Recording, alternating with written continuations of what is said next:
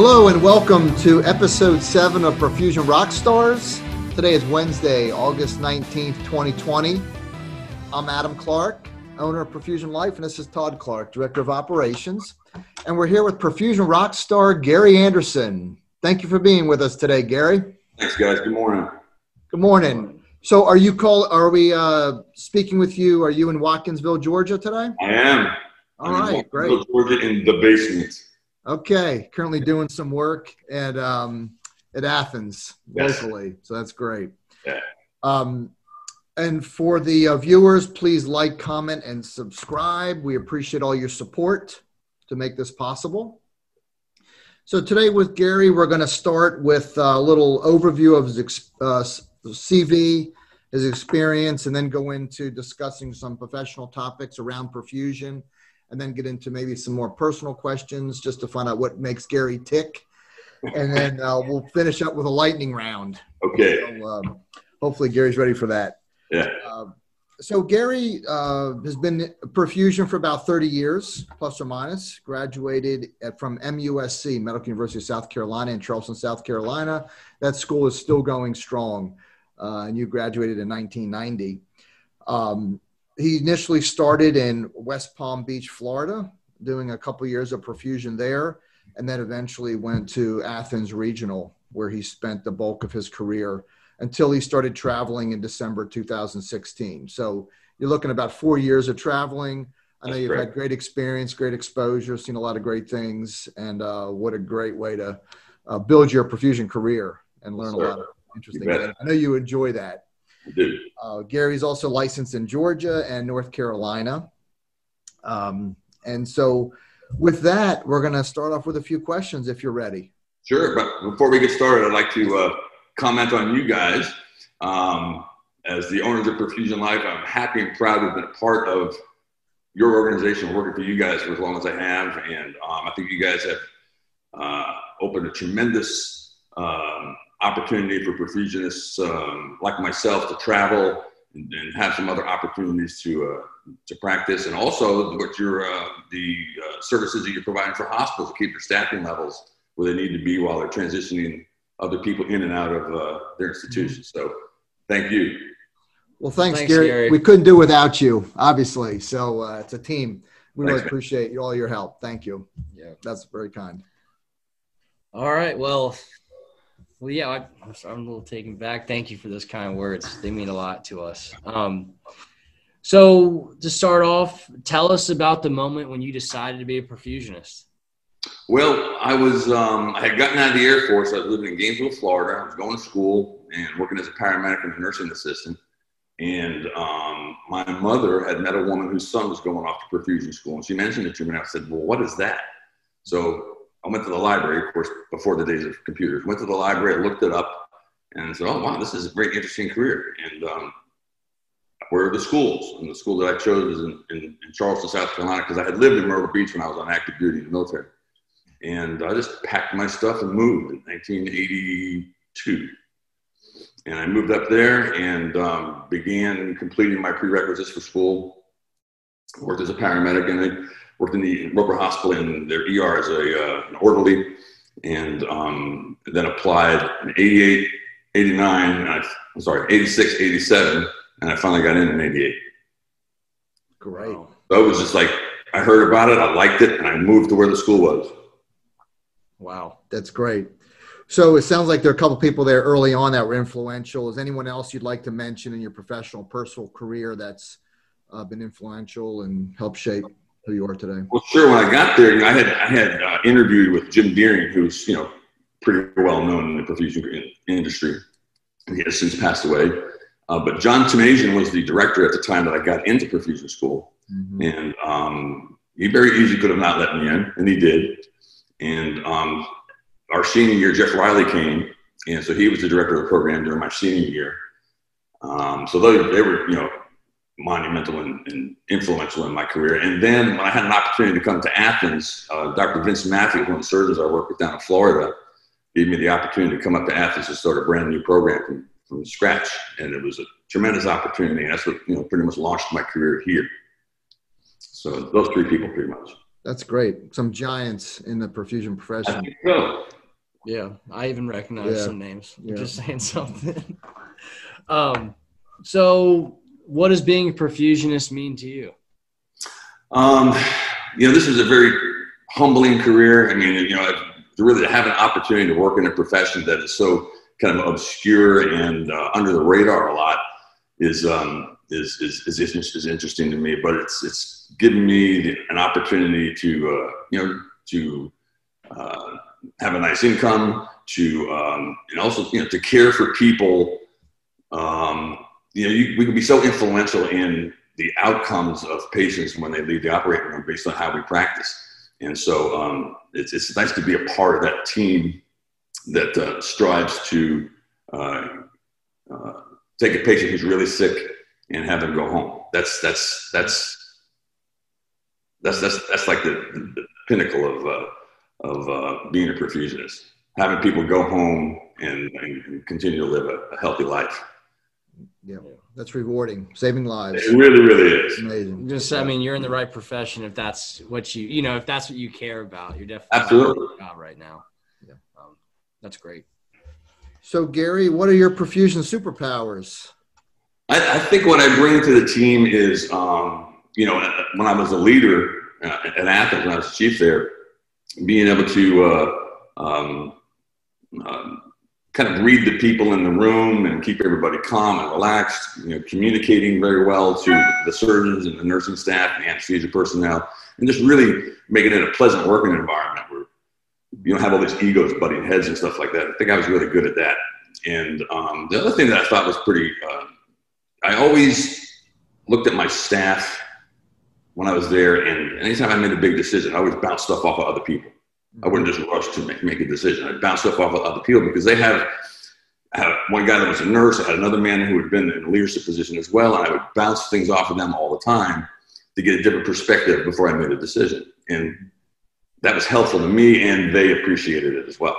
Sure. Yeah. Yeah. But being able to stay calm in the midst of a hairy situation is something that I think I bring to the team. Yeah. Great. Well, that's really valuable. Yep. People need people like that, kind of glue guys. Exactly. In all aspects of life, I think you're kind of the glue guy in our office. We butt heads a lot, as you might expect. Well, no, that's great. So speaking of, you said you can adapt in hairy situations. I know that there's probably multiple situations, but do you remember one time where things went south in the OR and how you fixed it? I do. Years ago, we ran a, I don't know if people still do this, we ran a venous reservoir bag system, which I don't even know if they make them anymore, to be honest with you. But one of the surgeons was on my side of the table, and he stepped back with his foot, and the venous line kind of comes down like this and into the bottom of the bag. He stepped right on the loop and pulled the venous line out of the reservoir. So here we are. I'm draining the patient, the bag's emptying out that hole, and I'm pumping forward, all at the same time. And it made a tremendous mess, and it was basically clamp, and then my finger over the hole. That was the only thing to do. Of course, I had gloves on, but boom, over the hole, and I had to put it all back together. But it made a big mess, and, it could have been disastrous real quick. So fortunately, it just pulled off the connector, and you're able to make the connection again? Yeah, he pulled the tubing off the bottom, the connector on the bottom of the reservoir. So it's pulling out there, draining this way, and pumping forward at the same time. It was, you okay back there? I said, I am now. That's why perfusionists are so paranoid about their pump and their circuit. And other people don't get near it. Stay away. They get their feet close. I kind of tap their foot with the tubing clamp up. Be careful. That's why you were a perfusionist, because you're so particular. One of the reasons.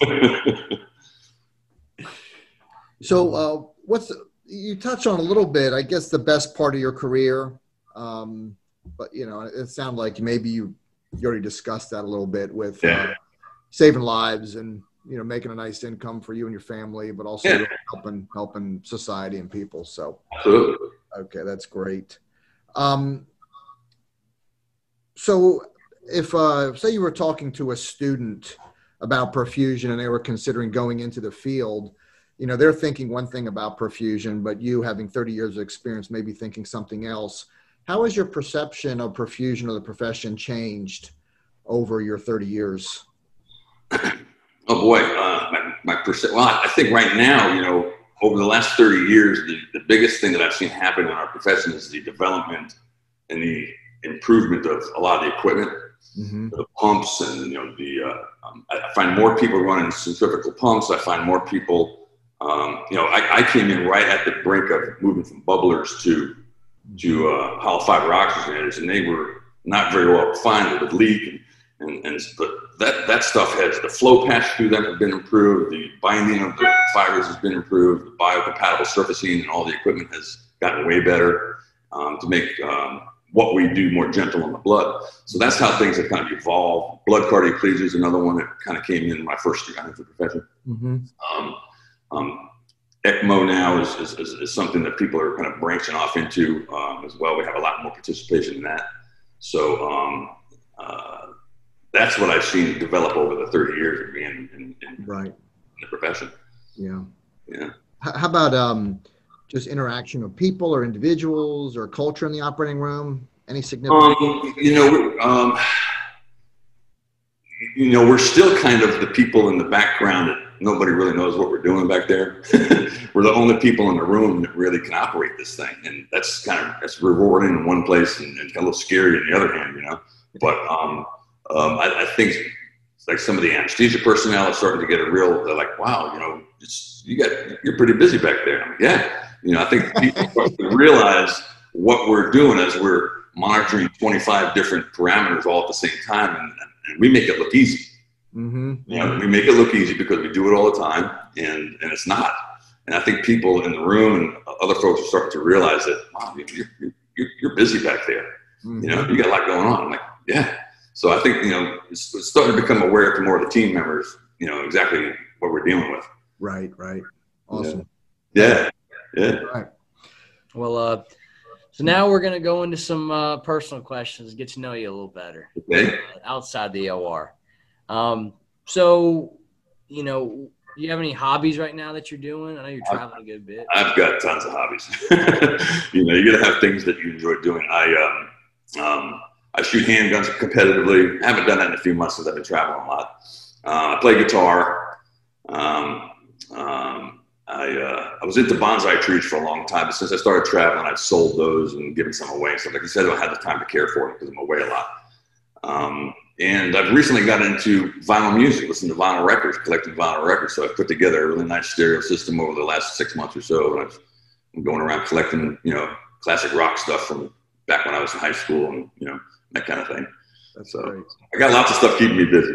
I know when you travel, sometimes you go to little restaurants or little bars or whatever that have live music and you really all the time. Yeah.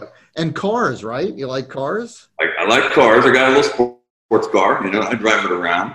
Yeah. And when I'm not home, it's in the garage with a cover on it. When I come home, I get to putt around and me and my wife go out for lunch and that kind of thing. That's great. A lot of fun. Good to stay busy. Gotta have something, man. Yeah, exactly. Some things to vent on and when you're not busy in the operating room. So you touched on a little bit, but this is Perfusion Rockstar. So what type of music do you prefer? What do you like to do? I have a wide variety, depending on what kind of mood I'm in. So lately what I've been collecting is a lot of Santana records and Steely Dan records from the 70s. I pretty much completed my Steely Dan collection. And I started limping a little bit into jazz lately. So I picked up a couple jazz records. And it all depends on what kind of mood I'm in, you know? Right. What I listen to. Great. That's awesome. So you told us a lot about hobbies and things like that. So if someone sees this interview or knows about you and they say they want to write a book about you, what's the title of that biography? He didn't quit.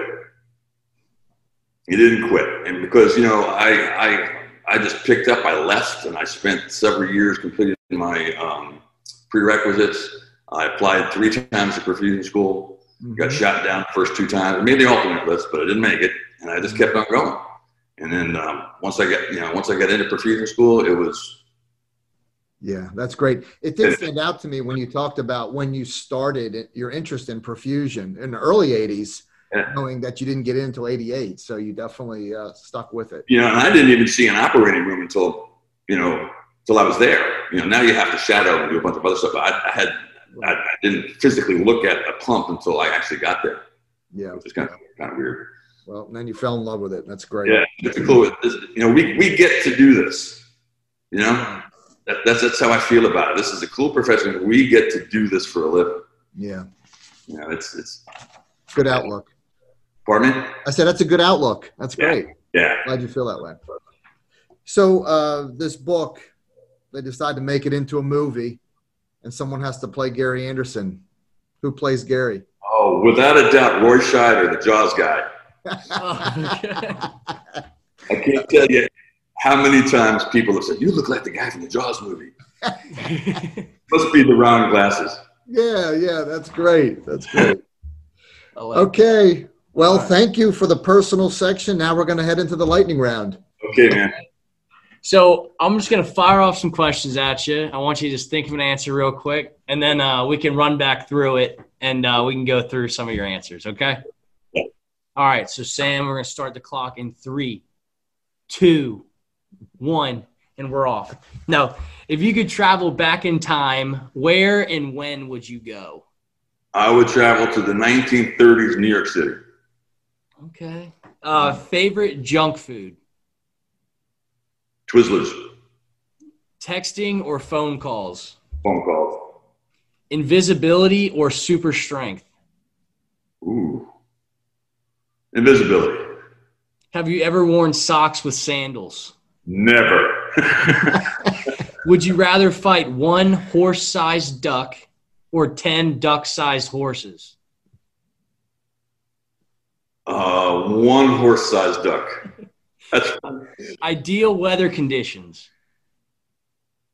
Hot and sunny. All right. There we go. Okay.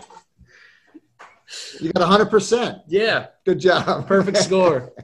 No. So, New York in 1930s. Well, you know, my wife's from New York City. I grew up on Long Island outside of New York City. And I just think it was an interesting time. The city was evolving and growing, and they didn't even have cars back then yet, you know, really. So